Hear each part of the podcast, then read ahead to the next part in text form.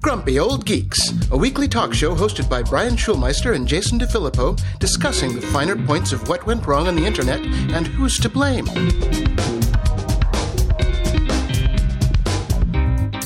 Welcome to Grumpy Old Geeks. I'm Jason DeFilippo. And uh, I'm Brian Schulmeister. How's it going, Jason? Same shit, different day. Yeah, uh, yeah, yeah, I know. Um, we've talked a bit about how this is not really all that different from you. So mm-hmm. it's a little different for me. Um, I'm fine. Um, you know, alcohol. I'm fine. I'm fine. uh, no, I'm I'm doing all right. You know, alcohol intake is up, but I've got to say I'm eating healthier. I I've probably lost ten pounds.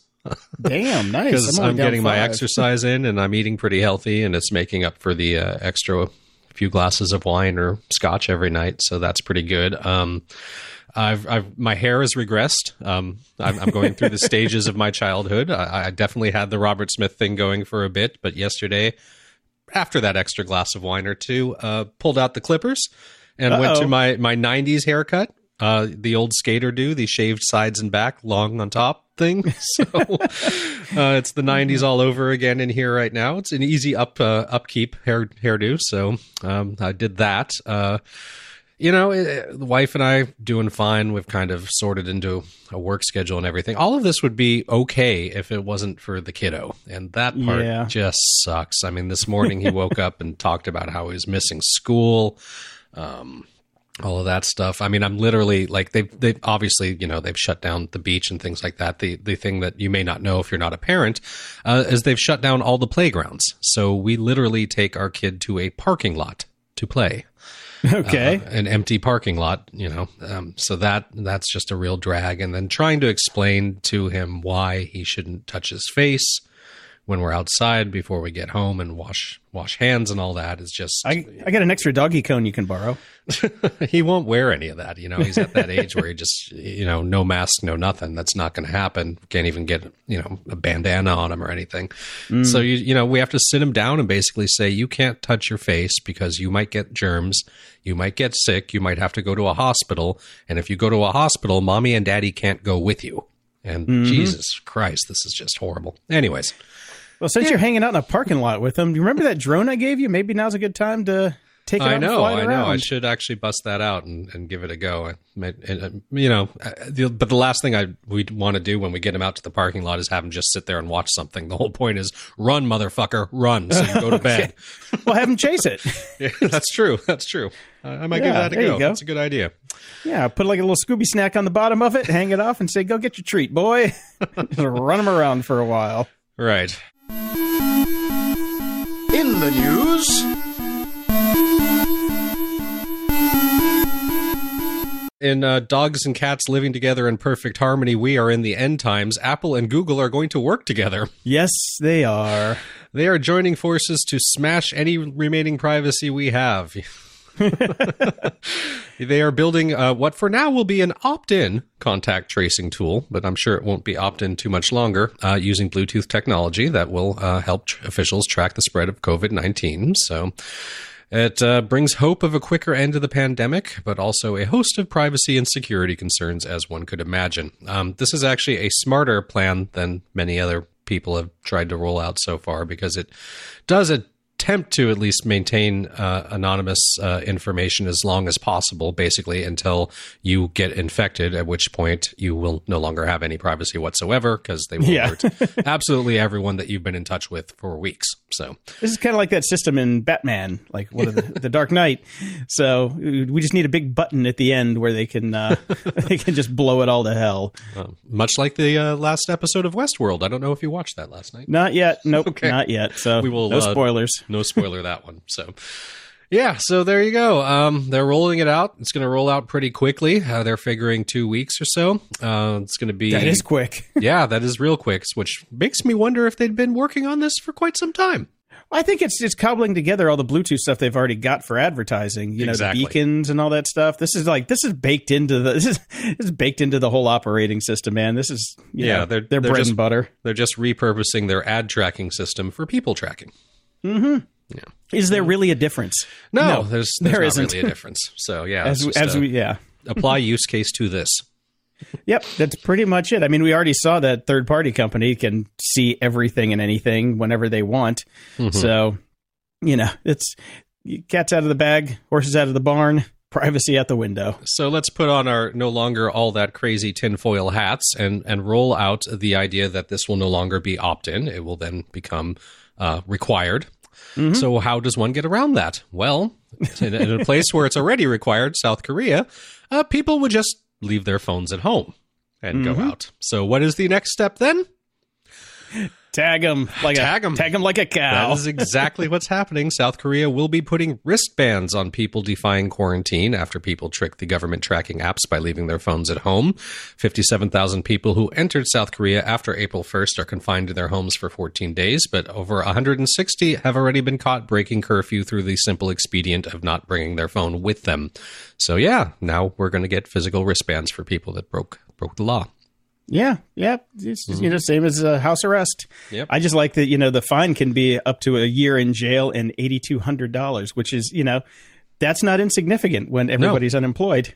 Yes, yes. Uh, good luck getting that eighty-two thousand dollars, but that's not the point. I think the point is we will put you in jail, so we know you will not infect anybody else, uh, unless you get infected in jail, and then it's not our problem. mm-hmm. Oh, we work, we work we love to hate WeWork, and now we have more reasons to hate WeWork. WeWork has refused to let a startup move to a smaller office and pay less rent after laying off most of its staff, forcing it towards bankruptcy. Says Charlie O'Donnell. He's a he's a venture capitalist mm-hmm. up in uh, New York. And turns out this company had like 20 employees. Everything was going gangbusters. They just moved into another bigger space at WeWork. Mm-hmm. And and uh, then everything hit and they had to lay off 14 of the 20 people and you know just to conserve enough cash to get through it well WeWork uh, you'd think that they would work with them to give them a smaller space so the company could stay. It's in, in their name. It's called eh. WeWork. We will work yeah. with you. Yes. Nope. nope. Nope. Turns out they won't. yeah. We won't we won't. uh, so they're they're forcing them to keep the larger space, which basically means they're not going to have enough money to make it through this to get on the mm-hmm. other side to get their people back and get the business back on track. Right. And the interesting thing about this is Charlie is saying that this company is acting like somebody who's not going to be around in a year because they're just trying to get as much money as they can, not well think about long term customers. Yes. Uh, look look at some of these companies. Their business models are are in not workable in this new future that we're all starting to envision already. I, I, can't imagine Airbnb is going to be anywhere near the company it once was when we come back to travel. I, I can't. Nobody's going to want to stay in other people's homes. You're going to have to. Hotels are going to roll out. we we completely disinfect rooms in between each stay, and that's going to be a massive selling point. Now try to get, um, you know, Bob that lives down the street that puts up his his uh, one shack Spanish style place to do that. He's not going to. yeah. So trust is going to go back to these bigger organizations. WeWork, I mean, come on.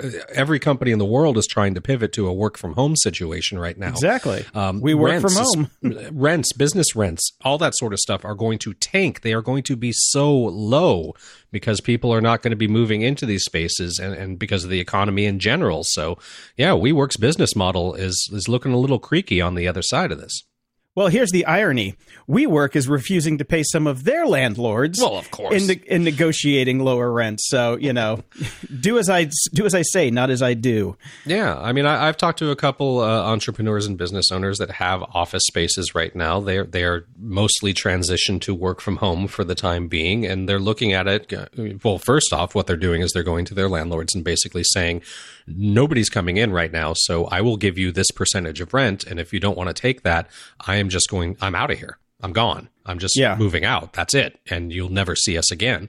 Um, and you know, at the same time, they're kind of planning to do that anyways, or at least you know, looking for smaller spaces when we get on the other side. So, yeah, landlords are are in a tough spot right now. Well, everybody's in a tough spot. Everybody's really. in a tough spot. Yeah, you know, that's true. You know who's not though? Who's not? Brian? Amazon. All right. yeah, I read through this very long article over on Vox. Um, you know, we've been talking about this for a while, and this is just speeding it up. Amazon was already powerful. The coronavirus pandemic cleared the way to dominance. And uh, it gets into, obviously, how they're an essential service right now, and they are being extremely helpful. Um, it's very useful. They're shipping the things that we need to us. Um, they're making vague attempts at doing good things, but more missteps than anything else. But I don't know about you, man. I can't find anything to buy from Amazon because everything's sold out. well, they're it's struggling like, with that, there. right? That's because everybody's using Amazon right now, and you know, everybody listening, go go to your secondary level stores and find stuff there. My uh, roommate just went to Ralph's this morning and actually found a bottle of Lysol. Believe it or not.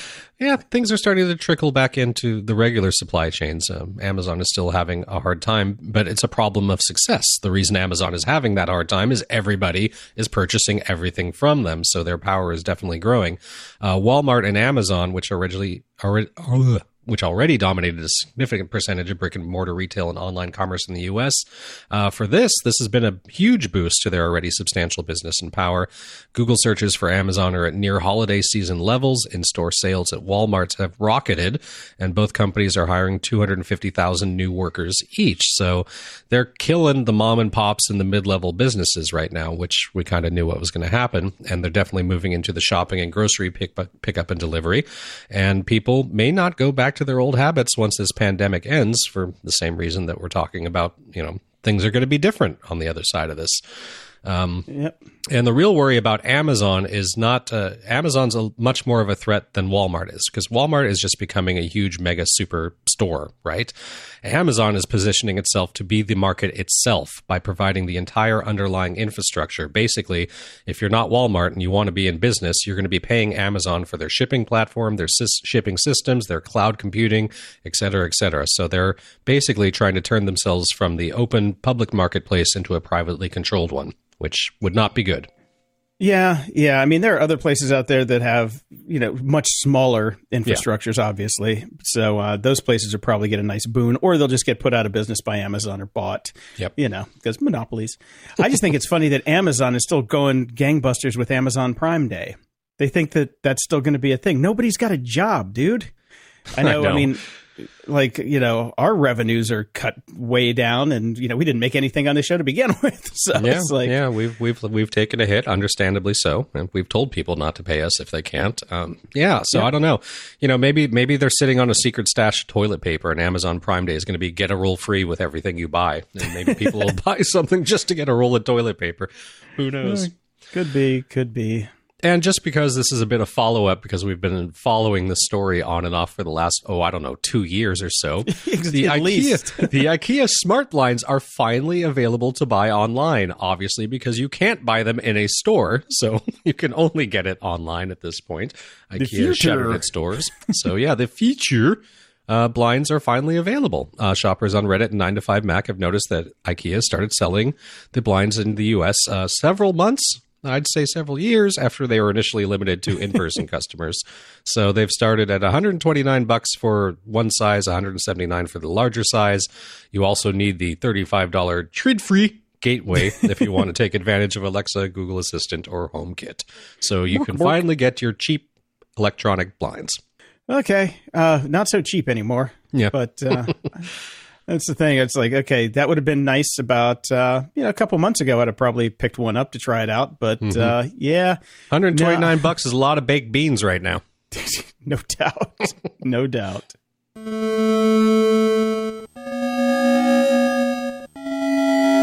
Media candy. So I finished The Witcher uh, a couple nights back. Thoroughly enjoyed it.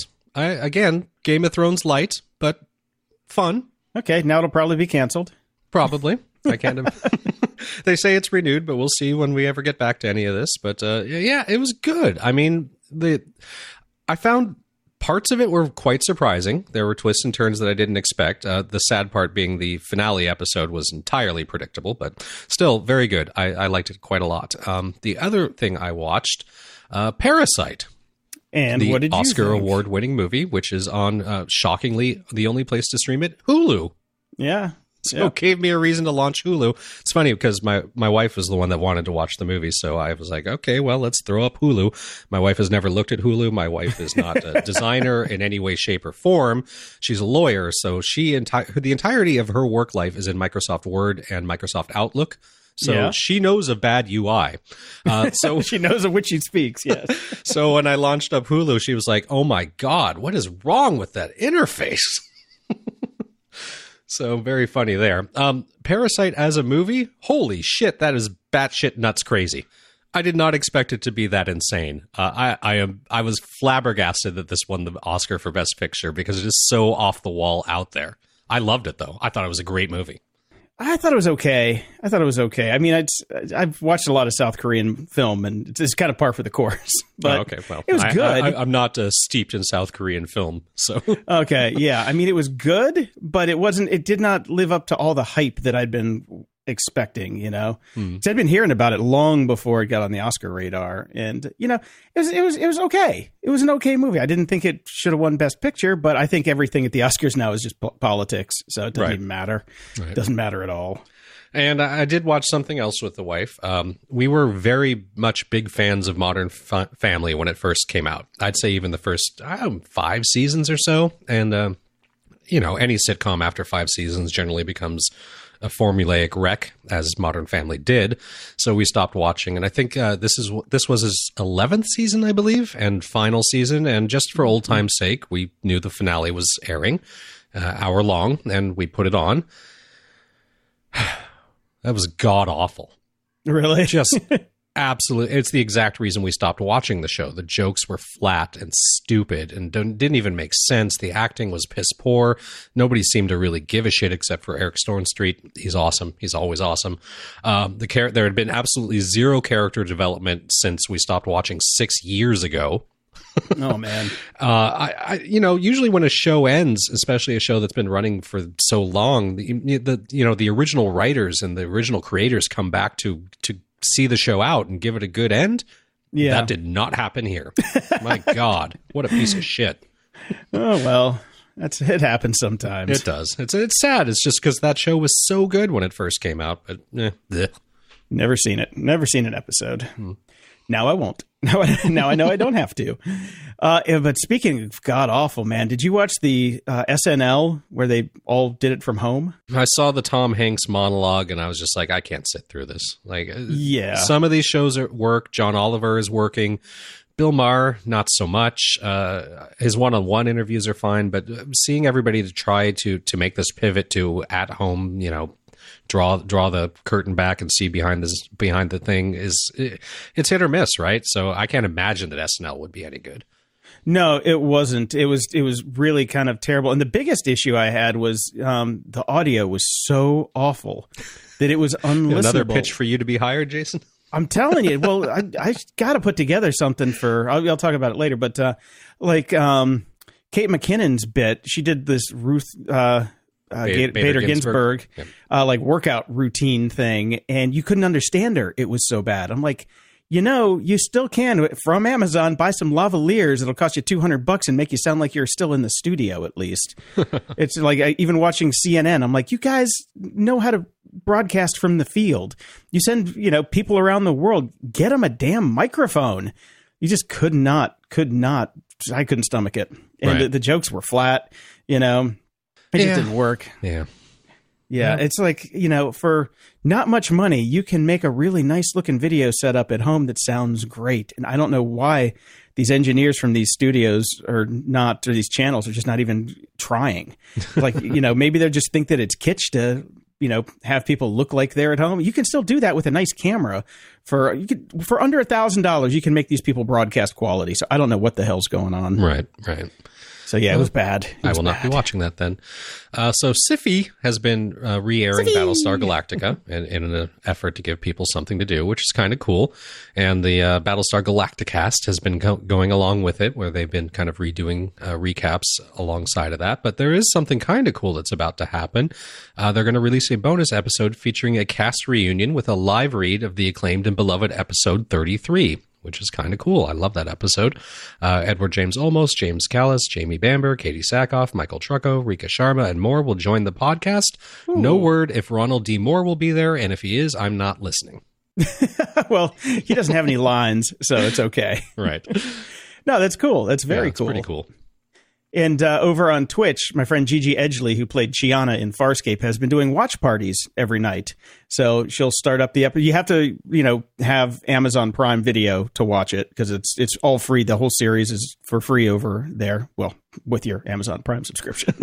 uh, so basically, at uh, five o'clock Pacific Standard Time, they press Everybody play, and she play. does yeah, everybody hits play, and then she she plays along and gives you behind the scenes stuff and talks about the episode. Very so. Cool. If you're a Farscape fan, which everybody should be, go check that out. Excellent. And uh, Netflix has a new show about to launch fairly soon called Space Force, starring Steve Carell and Lisa Kudrow. And the official synopsis is a decorated pilot with dreams of running the Air Force, four star General Mark R. Naird, which is Steve Carell's character, is thrown for a loop when he finds himself tapped to lead the newly formed sixth branch of the U.S. Armed Forces Space Force. So I'm not surprised that this is happening because it is uh, it is a concept and a title rife for being made fun of. So hopefully it'll be good. We'll see. We'll see. We'll see. I, am not a big Lisa Kudrow fan. I'm not either, actually, but uh, who knows? You never know. Steve, yeah, Steve Carell's hit or miss for me. I mean, he's he's more good than not, but uh, Lisa Kudrow, I don't think I've ever seen anything I liked her in, so probably a miss. And uh, speaking of Steve Carell, who played the uh, Despicable Me main character, uh, the kid finally wanted to watch, was desperate to watch Minions, and we decided to have a movie night last night. And I had not seen Minions before. God damn, that's funny. I mean, it really? is funny for parents. Like okay. I was dying. Uh, the way so many of the jokes way over my kid's head, but aimed squarely at parents. It's well worth it. It's well done. That whole series is phenomenal. I loved all the Despicable Me movies as well. I saw those. Kid hasn't seen those yet, but they're up on deck. We started with Minions. Really good. I, I highly recommend it if you need a laugh, as we all do right now. could use one now. Yeah, watch watch it, Jason. You'll really enjoy it. It's very uh, funny. I'll check it out. Yeah, I love the Despicable Me movies. They're fantastic. Oh, you'll love that. This is basically the prequel. This is how the minions found him. Oh, okay, cool. Yeah. Awesome. Well, that'll I could really use a laugh right now. That's why I kept trying to watch The Tiger King and Ugh. I I can't make it through episode 3 and I've tried 4 times now to get through like ha- I start halfway through and within 10 minutes I've fallen asleep. So it is a great sleep aid for me I found, but I just can't watch it. I know everybody loves it, but just not for me. Oh yeah put this on tonight, Jason. You you will uh, you will thank me later. Will do.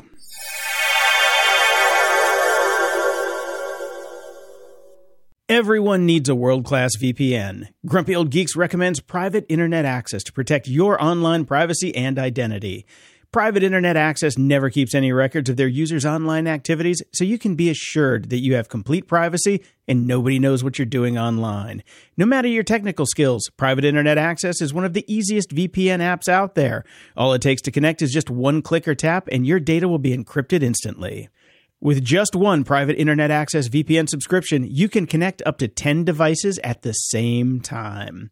Go to gog.show slash VPN and sign up today. For a limited time only, you can get our favorite VPN for just $2.69 a month when you sign up for two years. gog.show slash VPN. That's gog.show slash VPN. This episode is brought to you by Delete Me. Today, I want to share something personal and honestly a bit alarming. On this show, we often discuss the vast amount of personal info floating around out there.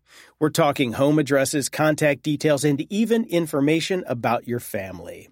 If you've ever felt that uneasy feeling about your privacy, you're definitely not alone. That's why I need to tell you about Delete Me. It's been a game changer for me in protecting my personal information. As someone who's been bombarded with spam calls and phishing attempts, discovering Delete Me was like finding a magic shield. Here's a really frustrating fact the amount of personal data available online has tripled from 2019 to 2023. With rising political tensions, your political views could expose you to cybercrimes, identity theft, or even violence. Angry people, fueled by their beliefs, can access your data from data brokers that cover 98% of U.S. citizens, putting you at risk of harassment, identity theft, or worse. But there's good news. Delete Me works tirelessly to safeguard your data. They scour the internet, finding and removing your personal information from some of the largest data brokers in the world. And they don't just do it once, they continuously monitor to ensure your info stays private. I signed up and provided details on what I wanted removed, and the team at Delete Me took it from there. They keep me updated with regular reports, showing me where my information was popping up and confirming when it was deleted. Seeing their commitment to protecting my privacy has truly been a relief. Now, here's something special for all of you. Get 20% off your Delete Me plan today when you go to joindeleteme.com slash GOG and use promo code GOG at checkout. The only way to get that 20% off is to go to joindeleteme.com slash GOG and enter code GOG at checkout.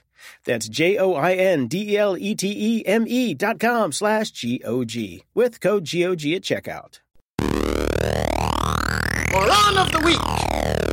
Well, we have two morons of the week this mm-hmm. week. I saw this one and it just, it just was too much. Uh, Kendall Jenner and Justin Bieber. They are, they are so so happy that they have all of their privilege and uh, went on Instagram and made a little video and I I I watched it uh, the clip that they had and uh, wow. All I got to say is wow. Look uh, this is this is a really good time uh, for celebrities to shut the fuck up and um, not say much. There, there are some people that are doing it okay. I don't know if you've seen some of the videos that Arnold Schwarzenegger has done. They're they're uh-huh. actually very funny. Like, oh yeah, I follow him on TikTok. Yeah, you know, he's sitting in his hot tub and you know begging us to all stay at home, and then there's pan around his gigantic mansion. Uh, it's very easy for me to stay at home, that sort of thing. Um, mm-hmm. Um, so you know, tongue in cheek and, and, aware of it, and, and funny, and you know all that. And the, these two, no, no, not so much no, it's worth you. You need to go check out the link in the show notes because it comes down to the tweets that come after it. You know, it is, it is, it is just one of those things where let's let's let's let's pick one at random here. uh, Justin Bieber's career started because Usher came across him singing on YouTube. Kendall Jenner's dad is an Olympian. Hailey Bieber's dad is a Hollywood star. Get the fuck out of here with being blessed and working hard. and uh, oh yeah. Yeah. Uh, thank God they're acknowledging us the, the poor. They're acknowledging the poor. So grateful. Suddenly my debts are wiped clear and I'm no longer unemployed. And the hits just keep on coming. It's uh, tone deaf. Tone, tone deaf, deaf at its highest. Feedback loop. Over on Patreon, we've got two new subscribers, Nancy and Nico. And Nico says people are going crazy in South Africa, which is a boozy country without alcohol and cigarettes. Both are deemed as non essential items and are thus forbidden to be sold. That's the dumbest thing I've ever heard. Gee, can you imagine trying to like kick smokes forced on you while you have nowhere to go and you're and just no sitting in your house? yeah. No nicotine, no booze, nowhere to go. That is, I mean, South Africa's always been a powder keg, but man, talk about some some murderous folk going to be running around there pretty soon. Yeah, not wise. Not wise at all. And over at PayPal, we've got Andrew, Ralph, Adam, Michael, Jonathan, Mark, Linda, and Andrew. And uh, also Eric. Eric says, Hey guys, love the show and never donated before and want to keep the snark coming. Check out the Bourbon Hunters podcast that my coworker is just starting. We'll put a link for that in the show notes. Thank you. And uh, David, who writes in, Love the show. You guys buy yourself a couple of cases of good beer. Done and done. Done and done. Devin writes in, Hey Grumps, after the apocalypse ends and people slowly start wandering out into the sunlight again, I plan on getting back to hiking. I remember a few episodes back, Jason geeking out about cameras and wanted to ask if he could recommend a good lightweight beginner camera that I can fit in a pack and carry around for about 12 hours at a time. Thanks. Well, Devin, uh, when you're done with listening to the show, go to gog.show slash Adorama. That's A D O R A M A. And I will put a link in there for the uh, the Lumix G7. I got a couple of those to do studio stuff here for uh, you know 4K video and things like that. And it turns out it's a fantastic little micro four thirds camera. So much better than anything those. being used on SNL. Oh, so much better. so much. I think they I think they set everybody up on SNL with Connectix quick cams. And uh, Sharif writes in, damn it to heck, Patreon. I've been trying to reactivate my Patreon link so I could donate to you guys regularly, and the stupid app keeps telling me I already have an account and won't let me log in. Anywho, here's some money to help you guys keep going during these dark times. It's a drop in the bucket, but hopefully that bucket overflows eventually. Love you guys. Hey, Sharif, don't feel bad. We are we are Patreon uh, uh, creators, and they can't seem to get an email to our email addresses. So you know. Yeah, yeah, the, not the best thing going on over there. No. And Linda writes in as well as donation. Thank you, Jason and Brian. I used to, just a mere four weeks ago, listen to you while driving between music lessons. Now I'm listening after teaching online for nine to 10 hours, usually accompanied by a glass of wine and a knife for chopping veggies. Uh, just use it on the veggies, nobody else. Please. You guys are my distraction from reading news and my wind down from a day of trying to keep my 2013 MacBook Pro working. Four ice packs a day seems to do the trick. and figuring out how to communicate a skill like piano playing and singing by way of the internet, often with five to six year olds. Definitely put the knife away. Anyway, I appreciate more wine, less knife. Anyway, I appreciate your perspectives and please keep the roommate references. Cheers to Jason's roommate. Well, thank you, Linda. We're going to have to start cutting her a check pretty soon. Shh. Don't say that. and BG writes in Hi, guys. I really love the show. Been a long time listener. I had a question for Jason. My wife is going to be teaching a college class over Zoom, and I wanted to get her a microphone that she can use besides the built in mic on the Mac. I was thinking a lavalier so she could move around a little bit. Do you have any recommendations? Thank you so much.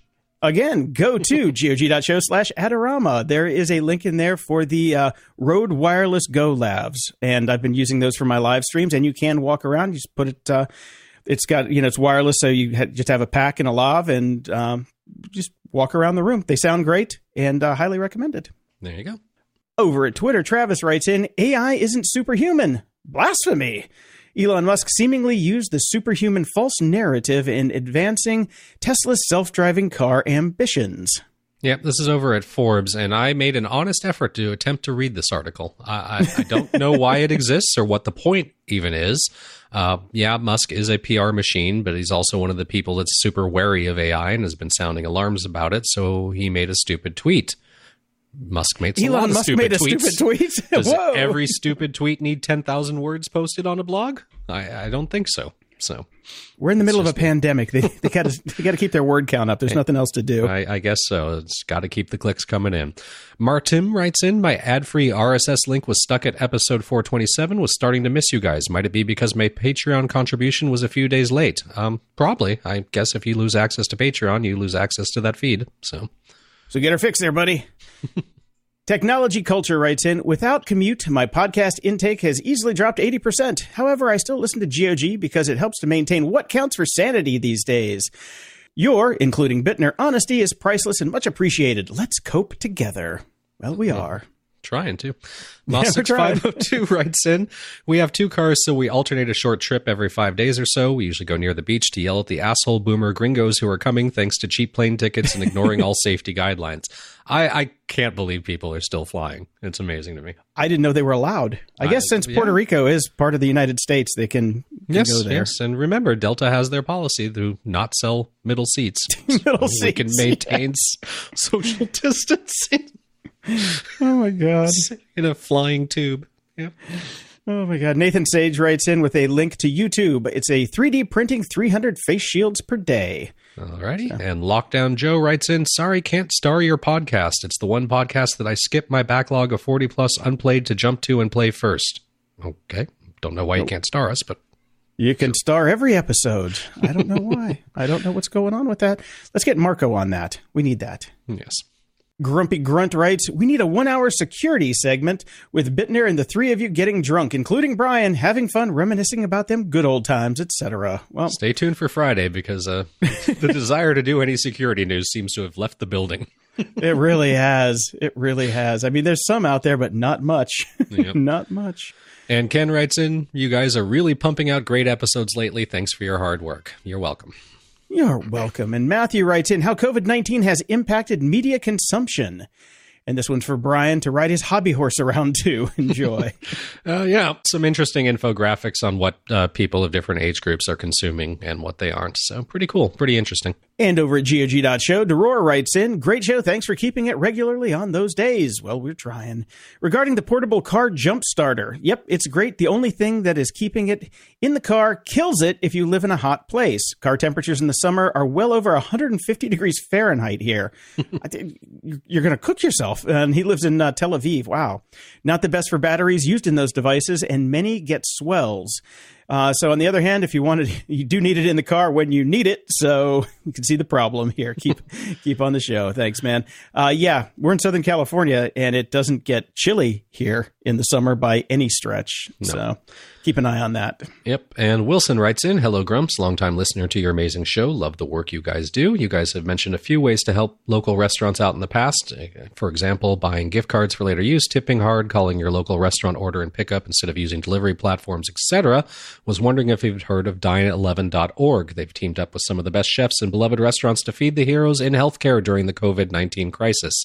Oh, very cool. So there's a link in the show notes that talks about it. So that's pretty awesome. And then he moves on to talk about podcast gear. I know you've mentioned the podcasting gear you guys use. I recollect in two plus separate past podcasts, and I've mentioned it is listed somewhere on your website. I think we've talked about the gear we use on like 50 shows at this yeah. point. But uh, yeah, I've tried looking through your site, dug through past show notes, blah, blah, blah. Could you help direct me to this list of podcasting gear? All right, Jason, you're up again. GOG.show slash Adorama. right now, we've just got the basics up. Um, but we're going to be putting up, uh, I'm going to put my pro kit up there as well because Brian's using uh, some different gear than I'm using. We both have very similar microphones. Uh, but, I got the uh, RE20. Yeah. You know, you got an RE27 ND. I've got an RE20. There you go. I'm using a PreSonus Studio 192, and you, you are using a uh, Mix Pre 6. That's right. version 1, not version 2. Mm-hmm.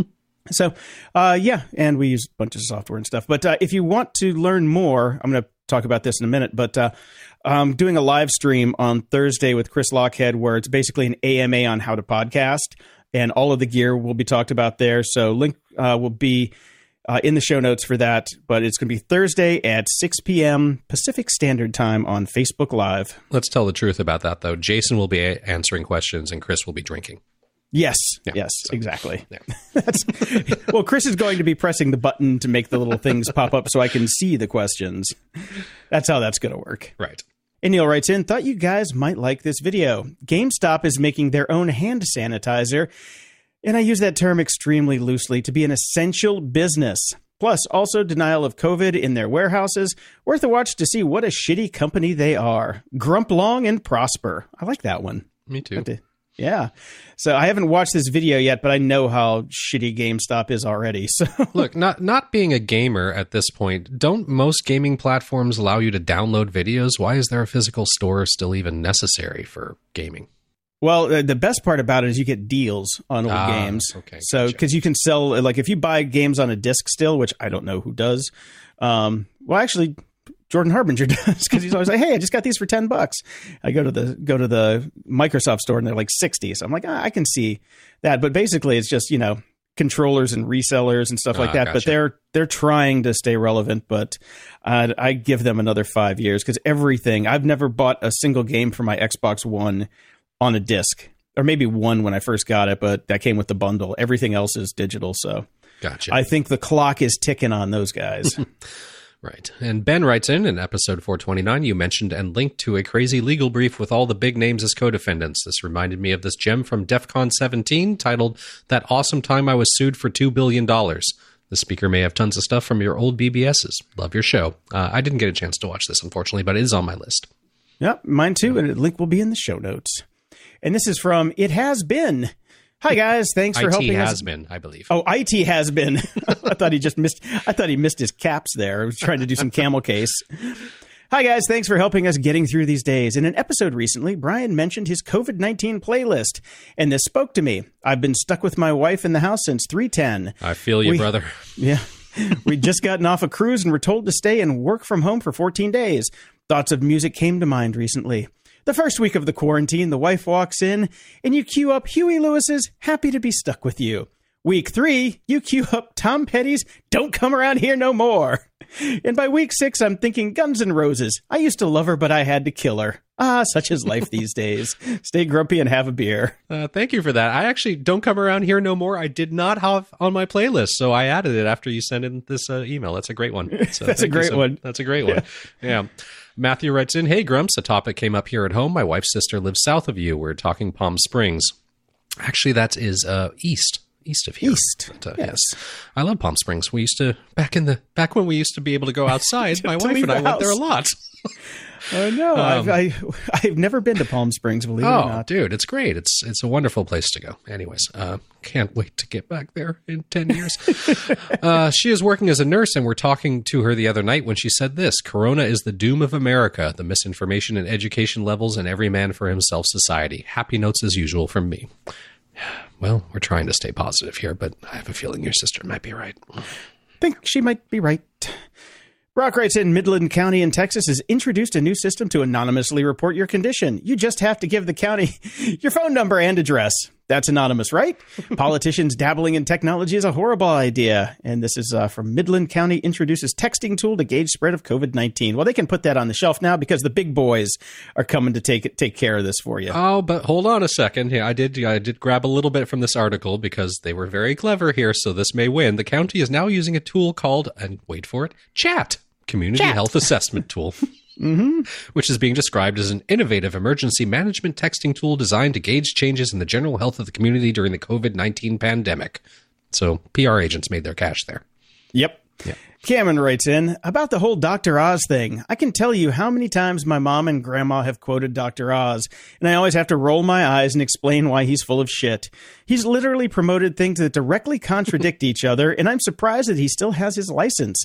And thanks for the tips on the mic setup. Also, thought I'd share this with you guys, and this is a link to a tweet and I found this one hilarious. And it's a tweet that someone added the GameCube intro music to my unemployment graph, and it's significantly better now. did you watch this one, Brian? Yeah, I did. It was very funny. Very funny. Uh, quick thing on doctors. Here's my rule of thumb: if uh, if a doctor ever appears on or is promoted by Oprah, fuck that guy. Fuck that guy. Yep, pretty much. Uh, Quibble writes in, not sure I'd call this a book, but damn, it's one that I want to put in a time cap for 10 years. And this is a, uh, an article over at democracyjournal.com, The Pandemic and Capitalism, which is talking about a book called Capitalism on Edge How Fighting Precarity Can Achieve Radical Change Without Crisis or Utopia by Albena Azmanova. And uh, this does look extremely interesting, but there's no fucking way in hell I'm going to read it right now. no way, no day. yeah. And Sissy writes in In response to your comment about podcasts being personal media, I agree, except for your podcast. My husband and I frequently travel two hours to go have fun in New Orleans. Obviously, not right now. And your podcast is the only podcast that my husband requests. You are a pick me up. Your grump makes him chuckle. He frequently has no idea what y'all are talking about. Most people don't. You know, and the funny thing is, we feel like we dumb this down. so I actually get to teach him about techie stuff that you reference during your podcasts. He enjoys it, and I get to share my techie love. So we may be an exception to the rule, but it's a welcome exception in our car. Can't wait for happy hour. Yeah, we got to get back on that. Yeah, we got to figure that out. Susan writes in, Hi, Grumps. I really enjoy your podcast on episode four. Uh, I think we're missing some numbers there. You mentioned Gasolina Cafe and how they are making it easy to donate to frontline fighters of COVID 19.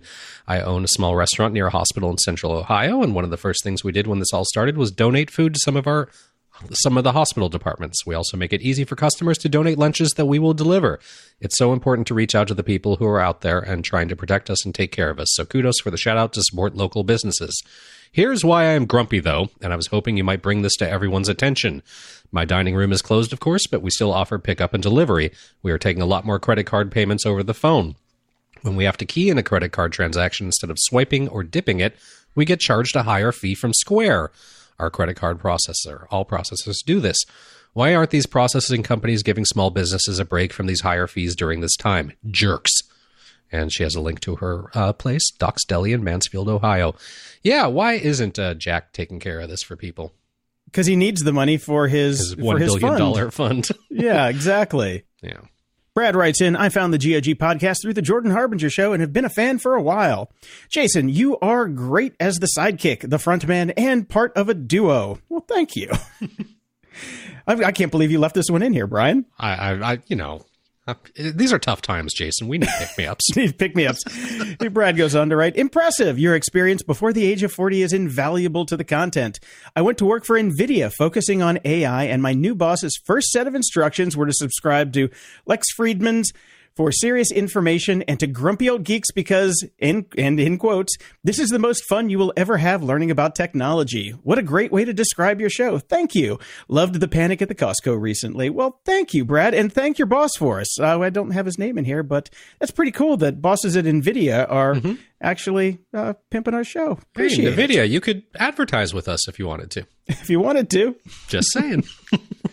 and Mike writes in Great job, gents. I'll keep this short and sober. Book recommendations A Gentleman in Moscow, Rules of Civility, both written by Amor Towles, both brilliant. Jason audiobook narrators are excellent. Also, anything by Simon Winchester. Books are brilliant and audiobooks are narrated by the author. If you like upper class British accents with your unique brand of condescension, you'll love it. And doesn't? I do. If I had to pick one, I'd suggest Outposts or Krakatoa. Yes, that's two. Maybe I wasn't entirely honest about the sober part. Thank you. I don't know about you, Jason. I found it very difficult to read right now.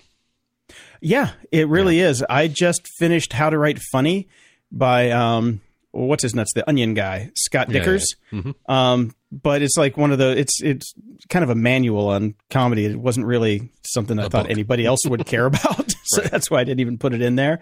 But uh, yeah, reading fiction or listening to fiction right now, I just I want to plop my ass on the fucking couch and watch TV and get fucked up. I mean, that really is pretty much how life goes on right now. Yeah, so I'm with you on that. Yeah. So Raj writes in, "Hello, geeks, longtime listener, first time writer."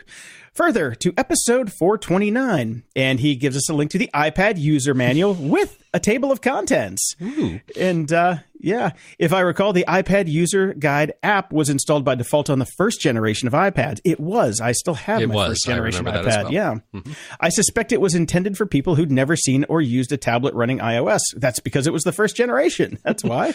which at that point was everyone outside of Apple, exactly. And Deliveroo, the heroes we deserve. Stay grumpy, stay healthy, and stay at home. Yes, yeah, when the iPad w- 1 came out, uh, there was a 100% uptick in people using iOS. On iPads, yes. so, uh, yeah, this is, uh, I, I looked through it. There's actually good stuff in here. I put it on my iPad like they should have done in yes, the first place. It should be there. It should be on the homepage when you first unwrap your iPad. Yeah, and I put it on. I did put it on the homepage of my roommate's iPad because this is her first iPad. I got her iPad four like about like nine months, maybe a year ago, mm-hmm. and she barely uses it for anything. So it's like because she doesn't know how to use it because there's no fucking manual. So I put the manual on there, and hopefully she will read it, and we'll get to that. All right, Matt writes in. This is a bit of a long one, but I think there's still some good information in here that we've discussed, and it's nice to beat it home again. So I'll go ahead and read it. And this is also the second major company, uh, entire company that seems to be listening to us. So you know, awesome. advertising is uh, is is allowed. Matt says, "You guys get major kudos from my entire company after I suggested your pointers for teleworking. I essentially forwarded your notes to the CEO, and in turn, he basically made it the company standard." We're a contract logistics support provider for an Air Force tactical weather system. Okay, maybe they won't be advertising us with us for that, but and we also assist small businesses with cybersecurity compliance. We're not looking to get free advertisements, so you don't need to use our name. But uh, okay, based on your suggestions, we have a set schedule of duty hours in our home from 7 a.m. to 3 p.m. Those are wise hours. I like that.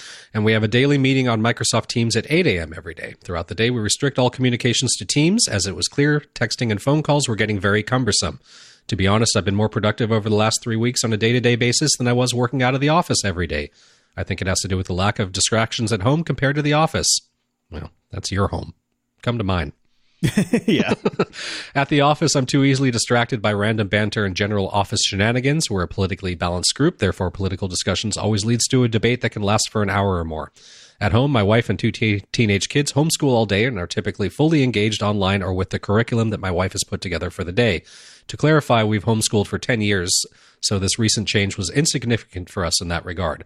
I'm also going with Jason's advice on having something familiar on TV while I'm working. Currently, I'm going through MASH on Hulu one of the only reasons, except for uh, Parasite, to ever load up Hulu.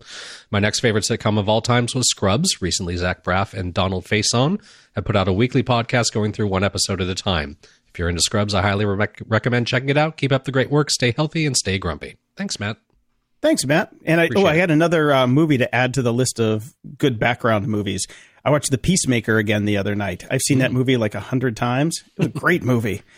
The first out of DreamWorks, actually directed by Mimi Leder. It was uh, controversial for that because it was an action movie directed by a woman from a new studio. But I like it. I like it a lot. There's a lot of mansplaining in there that George Clooney does to Nicole Kidman.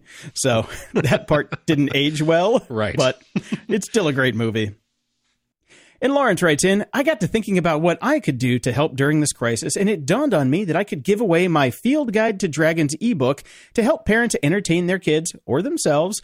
No strings, no account to create or email to enter. Just download and share. Well, thank you, Lawrence. We've got a, a link to that in the show notes. And Lawrence Lee has been a fan for of us for a long time. Yes, and, uh, we've been so, reading uh, feedback from him for years now. So thank you, years. Lawrence, and thanks for yeah. that. I'm going to check that out with my kid. Uh, Jonathan writes in the NBA streams a few classic games a night on Twitch. That would require me to figure out Twitch.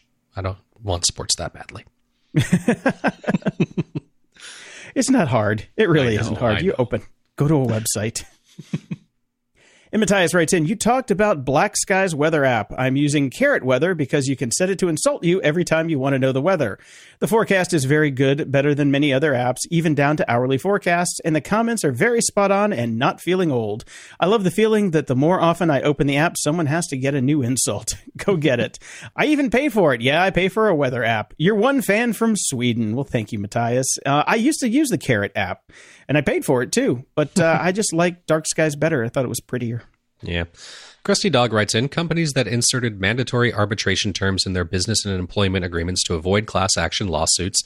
Epic was the U.S. Supreme Court test case for employers, are subverting the process they created after being overwhelmed with mass arbitration claims. Big companies, which assumed that people wouldn't bother filing claims, are now refusing to pay the arbitration costs that they themselves specified. One law firm filed 6,000 arbitration claims on behalf of independently contracted delivery drivers for DoorDash, which balked at paying the $9 million in arbitration fees and then rewrote its terms to require using a particular arbitrator whose rates were lower. An unsympathetic federal judge ordered the company to pay the fees, saying, Your law firm and all the defense law firms have tried for 30 years to keep plaintiffs out of court. And so finally, someone says, Okay, we'll take you to arbitration, and suddenly it's not in your interest anymore. Now you're wiggling around trying to find some way to squirm out of your agreement. There is a lot of poetic justice here. Oh, well done. Well done, Judge. Screw those guys. We actually covered this uh, a couple weeks ago. Yeah. And uh, but yeah, it was it's fun to hear again because the the, the line from the judge is always worth worth another playthrough for sure. Ralph writes in, Hi geeks, I don't know if this is real or just clickbait. If real, why would a device that requires a fingerprint also require video recognition of your butthole and crotch? Maybe should ask Dave since it's a security feature. Stay well, stay home, stay grumpy. And this is a link to Mashable. The toilet recognizes your butthole and uploads photos to the cloud. now I went to this page and I, I looked at it, and it, it is real. It's it's not a joke, but I had a harder time copying and pasting any text. It launched a thousand pop-ups for me. Weird though. That's weird. Yeah, I just yeah. I went in and since you said you couldn't do it, I'm like, well, challenge accepted. so I went in, copied it, pasted it, no problem at all. There you go. So yeah, they're using your butthole as a as a fingerprint scan. and then puts it in the cloud. So if you want your butthole in the cloud, go check this out show title. and over at iTunes, we have a five star rating from Masilla Epoxy in Spain, your bi weekly dose of tech reality. Listening to Jason and Brian should be a required assignment in every computer science course. Few things are more dangerous today than a bunch of optimist engineers led by billionaire psychos wearing hoodies. So, for humanity's sake, stop being a naive young bro and start listening, chump. P.S. And stop wearing your hoodies past your 30s, folks. You all look like child rapists. Good thing there's not a camera on right now. I know. I'm keeping my hoodie and my cargo shorts. Ah. and Kajitank from Sweden writes in five stars, great show. It took me a couple episodes to start liking the show, but it's now a favorite. Keep safe and be grumpy. Well, thank you, thank you thank very much. You. So this would be our second fan from Sweden. Sorry, Matthias, you have uh, you have competition now. Yeah if you want your question or comment read on the show, head over to gog.show slash contact and send us your feedback or questions we can read on the air. And if you're so inclined, please head over to gog.show slash iTunes and toss us a five star and snarky review. And keep clicking those stars in Overcast. We were in a Joe Rogan Tim Ferriss sandwich the other day. So Ew. yeah, I know it's kind of kind of kind of creepy, but uh, yeah, keep us in the top there. We love it. We love it. Gives us a little exposure that uh, makes us feel good. It really does. Not that child rapey type exposure. No, no, no, no, yeah. not at all. Okay.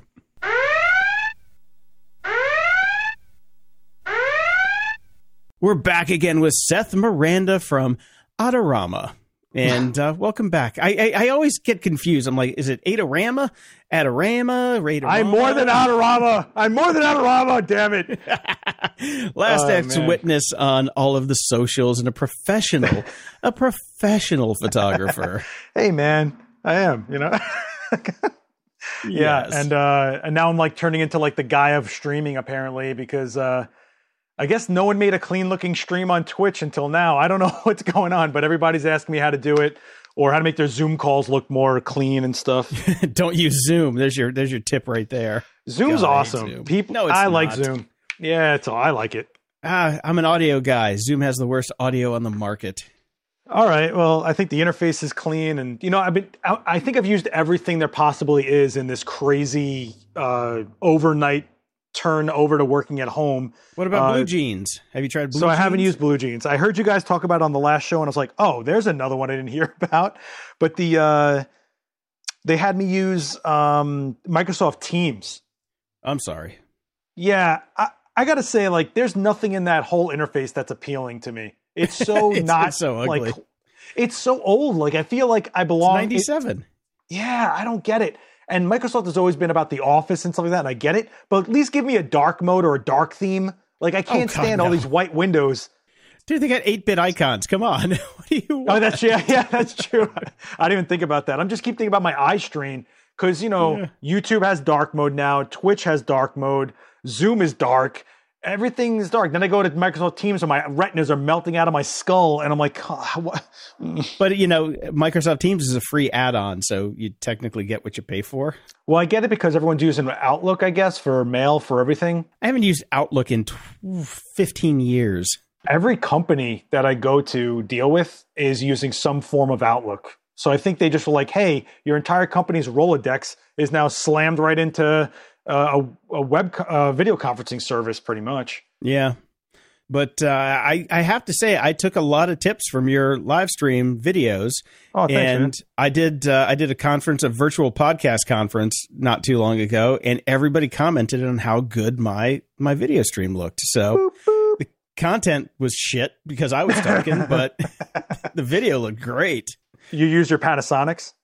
Yeah, my G7. I did my G7 through my uh mage something or other uh mm. magewell magewell us or Ma- usb magwell, to hdmi right? oh magwell magwell yeah so that's um, like a higher end elgato they're like 300 400 dollars to start so yeah, it was 330 bucks. I was just like 330 bucks. There's so much other stuff I could have got, but it, I needed it then, and it was simple because so many of these other like my black magic didn't work for a webcam, and so I got the the Magwell, and it was it, it was perfect. Uh, here's here's what it is plug in the HDMI, plug in my my Rode Go wireless setup into the camera, and that just streams right into the system. And it's like boom, done. It's like it was worth the extra money for the lack of hassle. That's what yeah. it was perfect for. And, and, it's built like legit. Everything that you're buying that's kind of uh, cost effective, plastic housings can't. You know, if it's mm-hmm. humid out, I don't even want to know what's going to happen. You know, like it's it's um.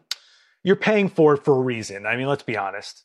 Yeah, this is tooled aluminum. I mean, it's yeah. it's a nice little box, and it's tiny, it's light. And it, it yeah, it literally just does exactly what it needs to do. And I've had this camera on with that plugged into it into my new Mac Mini for seven hours, and nothing's overheated. Everything is nice and cool on the camera and on the the interface. It's it's just perfect. It's great. I I love my little setup. I, I think people somehow thought that you take any camera and plug a USB or an HDMI into an old HDMI port that exists, and somehow it becomes a webcam. And then when I started telling people, like, no, you need something to tell the computer or encode the video to be captured, they're like, what? I have to buy something? And then it turned into this like crazy rush to buy anything streaming, and everyone's out of stock of everything. Yeah, it, except for these because they're so expensive, nobody wants to buy them. yeah. I'll just wait. I'll wait till they come back in stock. You know, I it still bugs me that I can't use my my Nikon D810 as a webcam because that with the 10 and a half um, 10 and a half millimeter lens on it, which because it's an old DX lens, but you know, you know, reformats to a 16 looks great as a webcam when it's right there on the desk. It is so cool looking. Did you update the firmware? Yeah, I did, but it still it still shuts off at half an hour. Even in live mode, it just shuts off. The runtime is a half hour. You're saying? Yeah, yeah. So you have to put it in live mode, and then it then it streams out through the you know the HDMI port and then comes into the computer and then it still just shuts off after half an hour and I'm just like oh man oh that's crazy I, th- I knew the record time was 29 minutes but I didn't know that the run time was uh yeah I wonder what that's about I don't know. Yeah the live stream shuts off. Uh I guess they've figured that out. I I don't know. I don't know but well, it doesn't work because I would much rather have used that one over the G7s but now that I've got the G7s going they're they're great. I just wish I could do multiple cameras into my system, but I guess you, you have to buy a switcher for that one, you know, so you have to have like multiple HDMI's in. You can do it. Uh, you can totally do it with OBS as a switcher system if you wanted. Um, you could also do it with an Atomos recorder, which is a little pricey and kind of not what it's really meant for, but you can put all your inputs into it and then touch screen it to whatever feed you want to send out of it before it goes into your computer. Oh, that'd be nice. Yeah. That would that would really be nice cuz yeah, I would just like some kind of you know, just easy box that I, that's really what I wanted. Just, I just wanted an interface to have because I've got three, you know, cameras, three good cameras. And so to be able to switch. So if I'm doing, you know, a, a shoot in my studio with uh, two people or three people, be able to just do switch cameras on the fly for live streaming. That would have been really nice.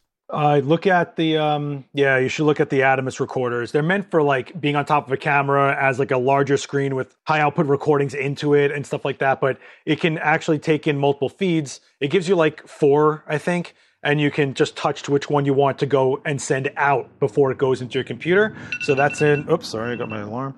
Uh, so that's an option if you want to go for that. So, oh, that's cool. I'll give that a shot. There's another. There's a. There are a couple other ones out that I'm going to throw in the show notes too, and I'll eventually have those all at gog.show slash Adorama because uh, I'm I'm basically just putting all the different things that I find here for streaming now that uh, everybody wants because everybody wants to do streaming now and they want to they want to look good. I'm like, okay, wear pants yeah, I know, right? Yeah, yeah.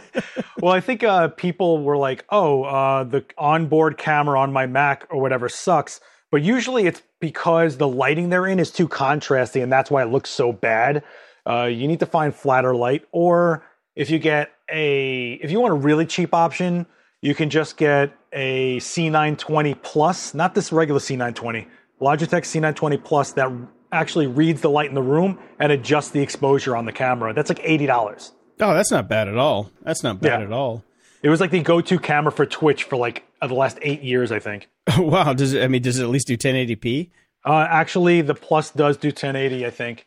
Yeah, I've got a I've got a Brio, a Logitech Brio, and I've got one of the 1080p Logitechs. And it, the funny thing is, the Brio, even on my biggest, beefiest machine, lags everywhere. Really? Even if I got it knocked down to 1080p, there's something with the signal going in. It's so strange. I have not been able to get that thing to do real time without like you know like even like it's like a quarter second delay. I'm like, what the hell, man? It's a 4K video camera. It looks beautiful, and when you use the camera settings app, you can like you know get it really nice and modified so you look really good. But uh, yeah, it just it's laggy. It's super laggy. What's the software you're using with it though? It's called camera settings. It comes from Logitech. It's it lets you adjust, you know, focus, uh, whether what the angle of the lens is, uh, whether it's like narrow, wide, or fisheye. Uh, if you want to do HDR or not, which I never do because HDR is the devil, and yeah, uh, all these other different settings on it. And uh, yeah, it's just it's just weird. I don't know if it's just if it's trying to pump 4K all the time and has to transcode on the fly. Oh, downsampling. You know, yeah. Mm. Oh, maybe. I mean, nothing is streaming right now in 4K. YouTube, Twitch, nothing is streaming 4K, at least not yet. So you don't need to go all out. No, 1080p is great. I mean, that yeah. should be the de facto standard, you know? Yeah, absolutely. Yeah. So it's like, yeah, I've got 4K cameras just because if I want to like make a video and record it for something else, it's not just, you know, plugging it in as a webcam. I want to have that option. And that's why I like the G7s because they've got that they're micro four thirds, so they're light, they're small, they're they're relatively cheap. They were like, mm. you know, the kit was like less than six hundred dollars per camera. Yeah. So it works out great. And the if you get an adapter to plug them in, they're great. So like another 25 bucks to be able to just plug them in and run them all day. But even if you don't have that, the battery life on these things is two hours and 20 minutes shooting constantly at 4K. It's crazy. Yeah, it's cra- well. So I used the Nikon Z6, and that's full frame, but the battery got me four hours of streaming time which was like on a full Holy frame sensor. crap. Yeah, dude, it was Wow. bananas. I couldn't believe it. I couldn't believe that it happened. And the other thing I started using was uh, Tether Tools makes this thing called a case relay. So it's a USB to uh, to an AC adapter, right? But in the middle of the cable is a pretty high uh, milliamp um, rechargeable battery that relays the power down the line to a dummy battery that can, you can swap in and out for whatever brand you have. But the inline battery, I forgot to plug it in. I still got 45 minutes out of that battery. Wow, that's pre- So- that, that's actually a pretty cool piece of kit. Yeah, I, I'm really into it, and it's one of those things that no matter what camera you have, so you can just get the different modules. So if you use Fuji or Panasonic, or whatever, you don't have to keep buying a different whole adapter that's two hundred dollars. You can just buy the battery module, the dummy battery, for like you know thirty bucks maybe. Yeah, yeah, because that's the same thing I had to do with this. It's like okay, you get the little, you get the plug-in thing that you just plug into, basically like a universal cable with the system that hmm. I got. So yeah, I could theoretically get one for my Nikon too, and just plug it in and use the same cables, which is Yeah. pretty cool. And I've got, I, I have a bunch of lights that I set up for like having live recordings. So I, I, I took one off the ceiling because they were all mounted and set up for my two studio chairs with my microphones for when people came over, so they could just sit down and turn on the lights, turn on the cameras, and go. But doing live stream, I had to set up a new desk, and I've got these small little. Uh, now, here's a question, and it's always driven me crazy. N e e w e r, newer or newer? Uh, You know what? Uh, hmm. I, everyone just says newer. So Newer. Okay, Yeah. that's that's what I go with. I got that. Yeah. So I've got I've got four Neewer panels in my in my room. So I use two of them when I'm doing live streaming. One is a, a main light and one is just kind of like a separation light. Hmm. And I've got I'm setting up another one today because I went out and bought a bunch of colored gels because I love how your background looks. so Oh, thank you. I'm gonna I'm gonna play around with colors in the background on mine for sure.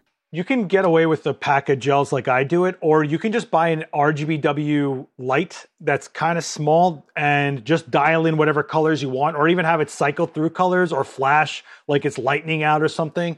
Those are totally readily available and they're getting cheaper and cheaper. I think Aputure makes one that's like pretty affordable. An LED panel you might want to look at that I think is really interesting is Savage makes one and it's not only AC power, but it takes two Sony batteries on the back. So if you wanted to go film somewhere, you can, and it comes with the batteries and charger. Oh, that's cool because yeah, my Neewers actually do have the the double battery packs on the back. You can plug those in, and I've got those for my remote LED setups, so I can just take those and plug them in and go. But uh, yeah, that that's a really nice feature. You have to kind of have that if you want to take them out of the house because you don't want to be running cables everywhere you go. Yeah, uh, I mean a small Aputure uh, light. It's probably it's it sounds like it's too small, but it's would actually work for a separation light. It's about four inches by two and a half inches. You're talking about a hundred bucks. That'll Okay. just cycle through colors and do weird flashing and all sorts of weird stuff. So uh, Aputure is one of these companies that went out and said we want to support indie uh, productions. So they made the best lights they could for the lowest cost they could, and they've kind of been dominating out there because of all the people that are using mirrorless cameras for filming. You know, the, the mid-range people, not like yeah, you know, not not cinema guys. right. Yeah.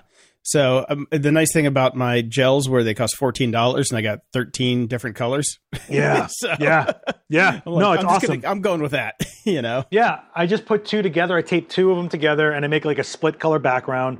And I change the color based on what I'm doing. Because if I record in the same background every day for everything I'm doing, you can't differentiate the thumbnails, you can't differentiate the streams. So it's like if I'm doing something for Adorama, it's blue. If I'm on Twitch, um, do bicolored weirdness. If I'm doing something for some, if I'm like when I talk to somebody that's uh, doing a podcast with me, if they're, you know, um, sponsored by something, or like Vanessa Joy, who's an amazing photographer, she her colors are teal and pink. That's what my background was, you know. So You know what's funny?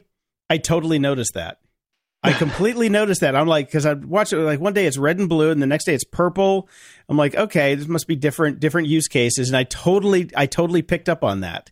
And I, you know, I just noticed that. I'm like, that, that's really cool that you're doing, you're changing it up for different things.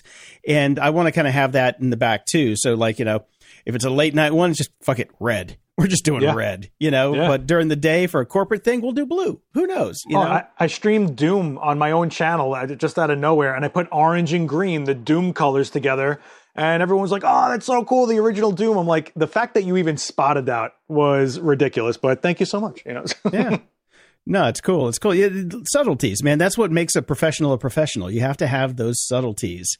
Well, I also think it can. It's easy for content to get boring, right? So every time I see yeah. some people that are like influencers or streamers, they have the same background, and I'm like, okay, which video is this one? But I think it helps people find those stuff they're trying to refer back to, reference points, any little thing that can get you an edge to get someone to click and stay there with you or even engage and go like, "Oh, that's my favorite color." That one comment just gave you another point on an algorithm for people to discover your content and thus making it more worthwhile for you.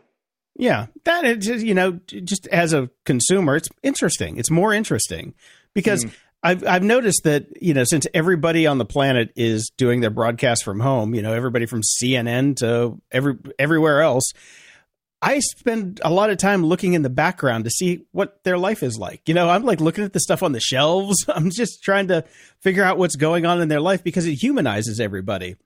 Uh, absolutely. I think uh, what people need to realize is so let's take Twitch, for example. That's a platform, but the problem with it is it's not discoverable, right? So what you have to do is go on other platforms like YouTube and draw people from the audience you build there into your Twitch. The Twitch does not, uh, your Twitch, I should say, doesn't grow because you're streaming. It grows because you led people there. And the reason they're le- going to you is because they want to hang out with you while you're live. And if they're not uh, seeing you in your space and you don't give your personality. Like if you look at my background, anything I do, it's all my own prints, like analog from the dark room framed up in my background. It's not a bunch of like movie posters or whatever, but if you're into movies, maybe you do that. Or maybe you put up a bunch of anime books on a bookshelf. Like you have to give people a real, a, um, an idea of who they're dealing with so that they want to stick around and it's virtual friendship basically. Yeah. I mean, I've got a bookshelf behind me and my gear rack uh, also behind me. That's dope. So, on my on my bookshelf, I can change things out. You know, I've got I've got yep. different gear up there. I got like my old GraLab timer.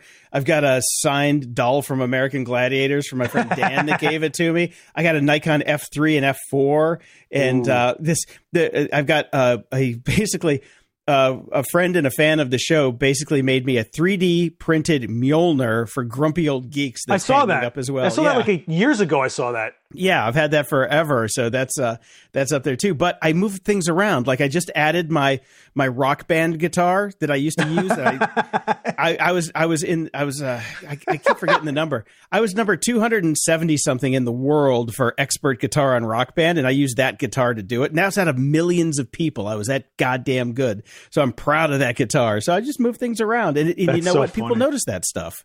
Well, they also like so. I have some people that send me stuff. Like sometimes people get a print made and they want it, then we trade prints. So I'll put it up in the background and they'll be like, "Oh, my print's there." Like it's almost like them getting a guest appearance. Almost, it's it's really interesting. Exactly. I think people really need to make, you know, just pay attention to those kind of things when you're doing th- stuff like that. Just to, you know, bring people in and change it up and don't have it be your china cabinet behind you. I mean, granted, nobody that we know in our, that's our age has a china cabinet, but if you're streaming from your mom's house, she may have a china cabinet and that's the only room that you can go in. Hang something over it and do something fun, you know? Can I give a quick shout out? Of course you can. Okay. Well, so on Adorama's Twitch page, we actually had a Tekken tournament and we raised $1,300 for first responders fighting COVID here in New York. So I just wanted to give a shout out to Team Spooky and everybody that participated in the Tekken tournament and uh, Shadow who won and everybody who donated. You're beyond generous and I'm, I'm so proud of our little community. It's not the most amount of money, but $1,300 is a lot of gloves and masks if you break it down. Well, thirteen hundred bucks is thirteen hundred bucks. I'm sorry, that's not jump change.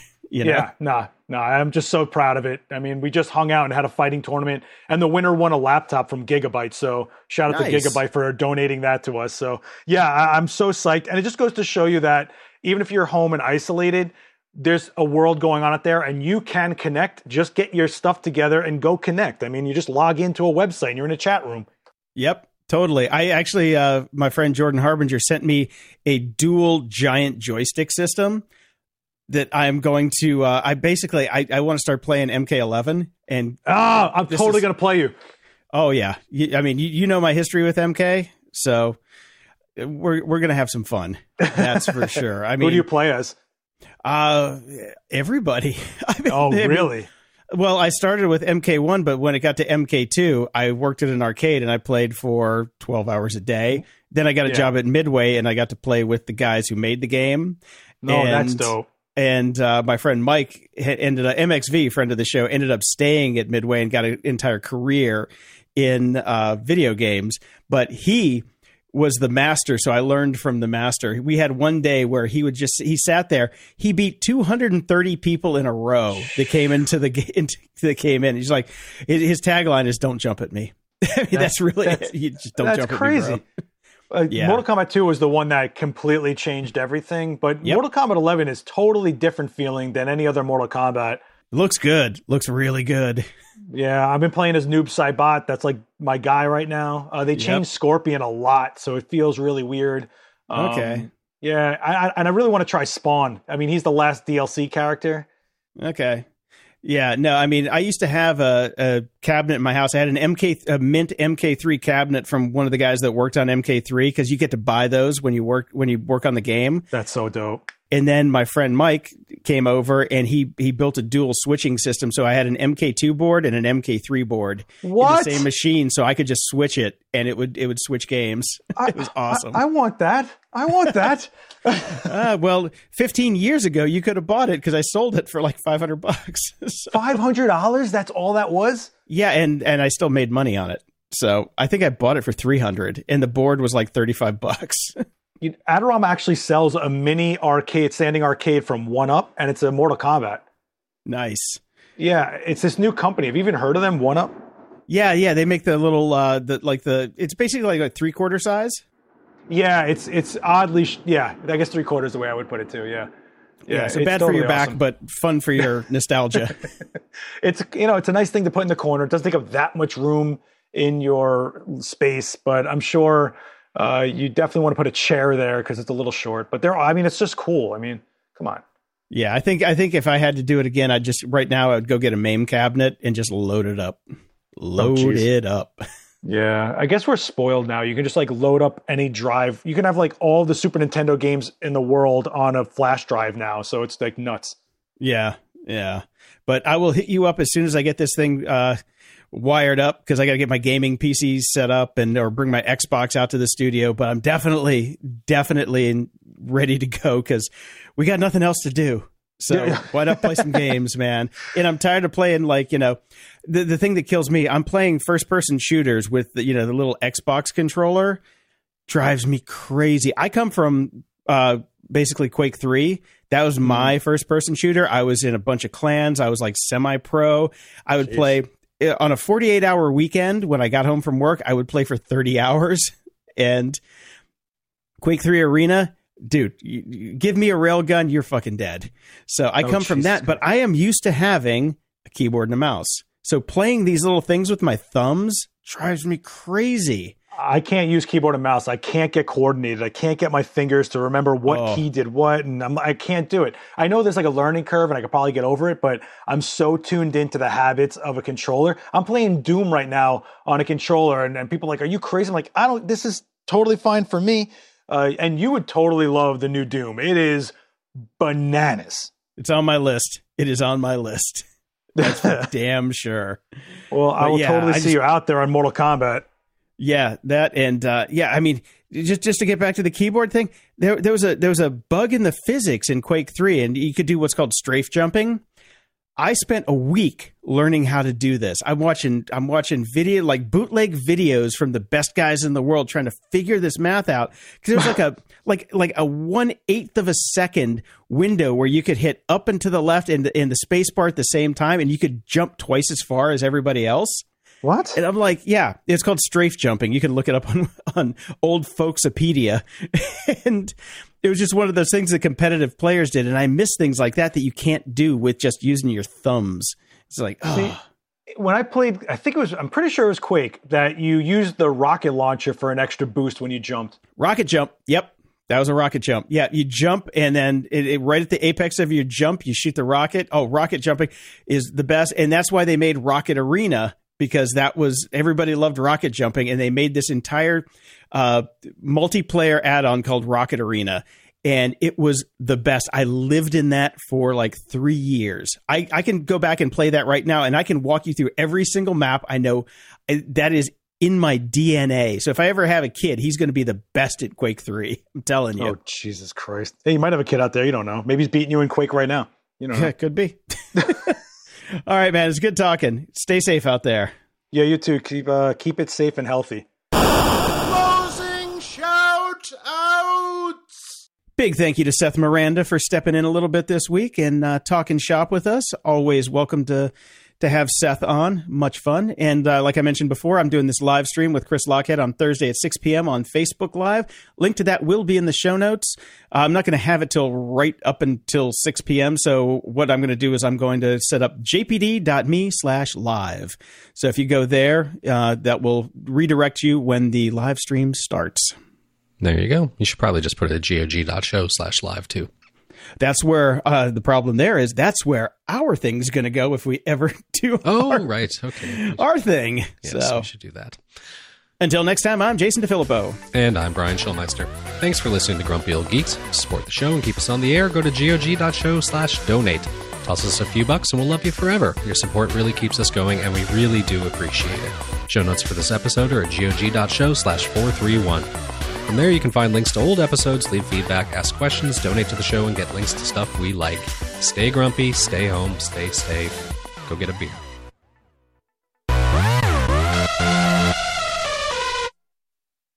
You know how to book flights and hotels. All you're missing is a tool to plan the travel experiences you'll have once you arrive. That's why you need Viator. Book guided tours, excursions, and more in one place. There are over 300,000 travel experiences to choose from, so you can find something for everyone. And Viator offers free cancellation and 24 7 customer support for worry free travel. Download the Viator app now and use code Viator10 for 10% off your first booking in the app. Find travel experiences for you. Do more with Viator.